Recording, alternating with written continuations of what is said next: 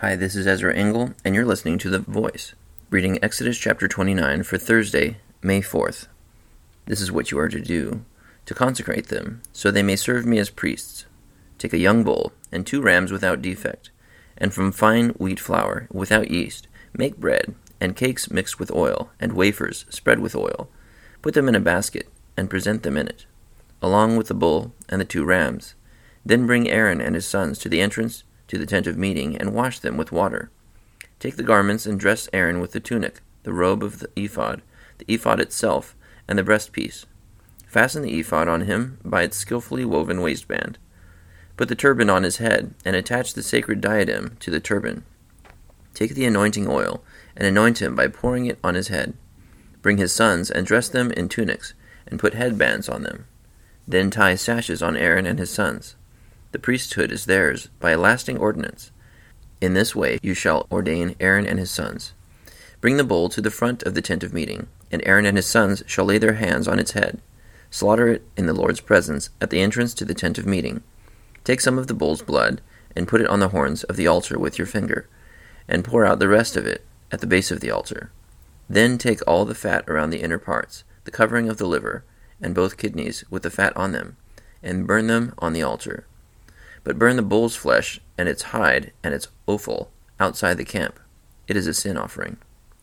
Take one of the rams, and Aaron and his sons shall lay their hands on its head.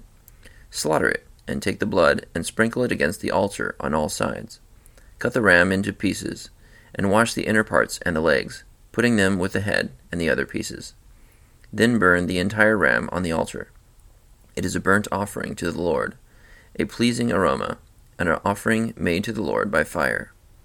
Take the other ram, and Aaron and his sons shall lay their hands on its head. Slaughter it, take some of its blood, and put it on the lobes of the right ears of Aaron and his sons, on the thumbs of their right hands, and on the big toes of their right feet. Then sprinkle blood against the altar on all sides, and take some of the blood on the altar, and some of the anointing oil, and sprinkle it on Aaron and his garments, and on his sons and their garments then he and his sons and their garments will be consecrated. Take from this ram the fat, the fat tail, the fat around the inner parts, the covering of the liver, both kidneys with the fat on them, and the right thigh. This is the ram for the ordination.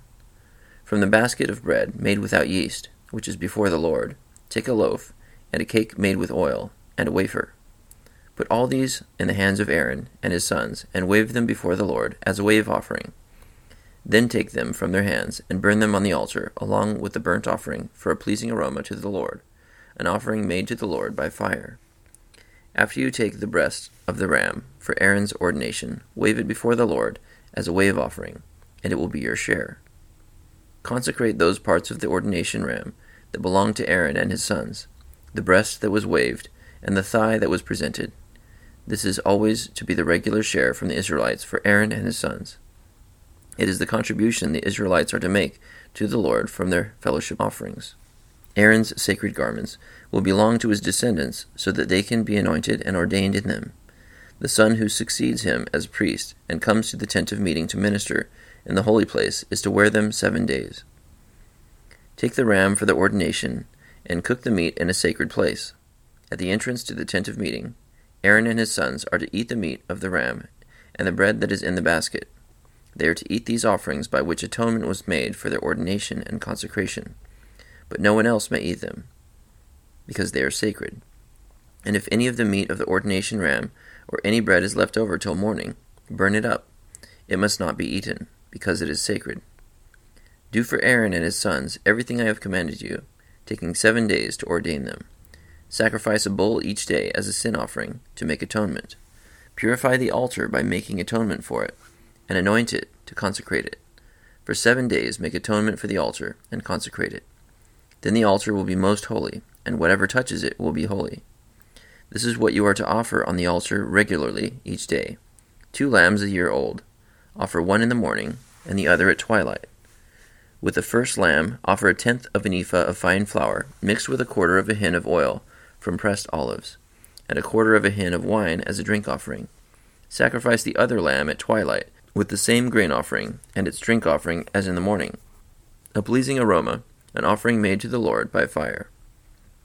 for the generations to come, this burnt offering is to be made regularly at the entrance to the tent of meeting before the Lord. There I will meet you and speak to you. There also I will meet with the Israelites, and the place will be consecrated by my glory. So I will consecrate the tent of meeting and the altar, and will consecrate Aaron and his sons to serve me as priests. Then I will dwell among the Israelites and be their God. They will know that I am the Lord their God, who brought them out of Egypt, so that I might dwell among them. I am the Lord their God. Exodus chapter 29. As I read this chapter, I'm struck with the imagery of priests with drops of blood spattered all over their clothing, on their earlobes, on the, their um, thumbs.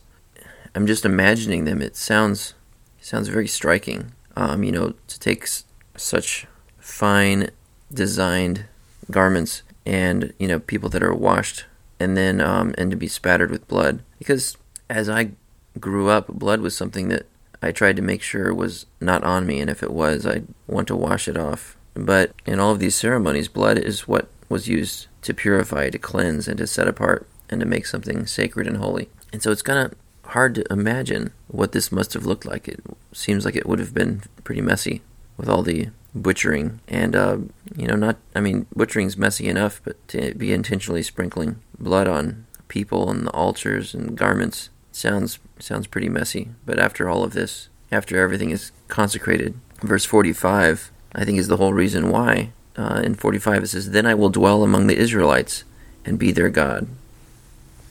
Thank you for listening to the voice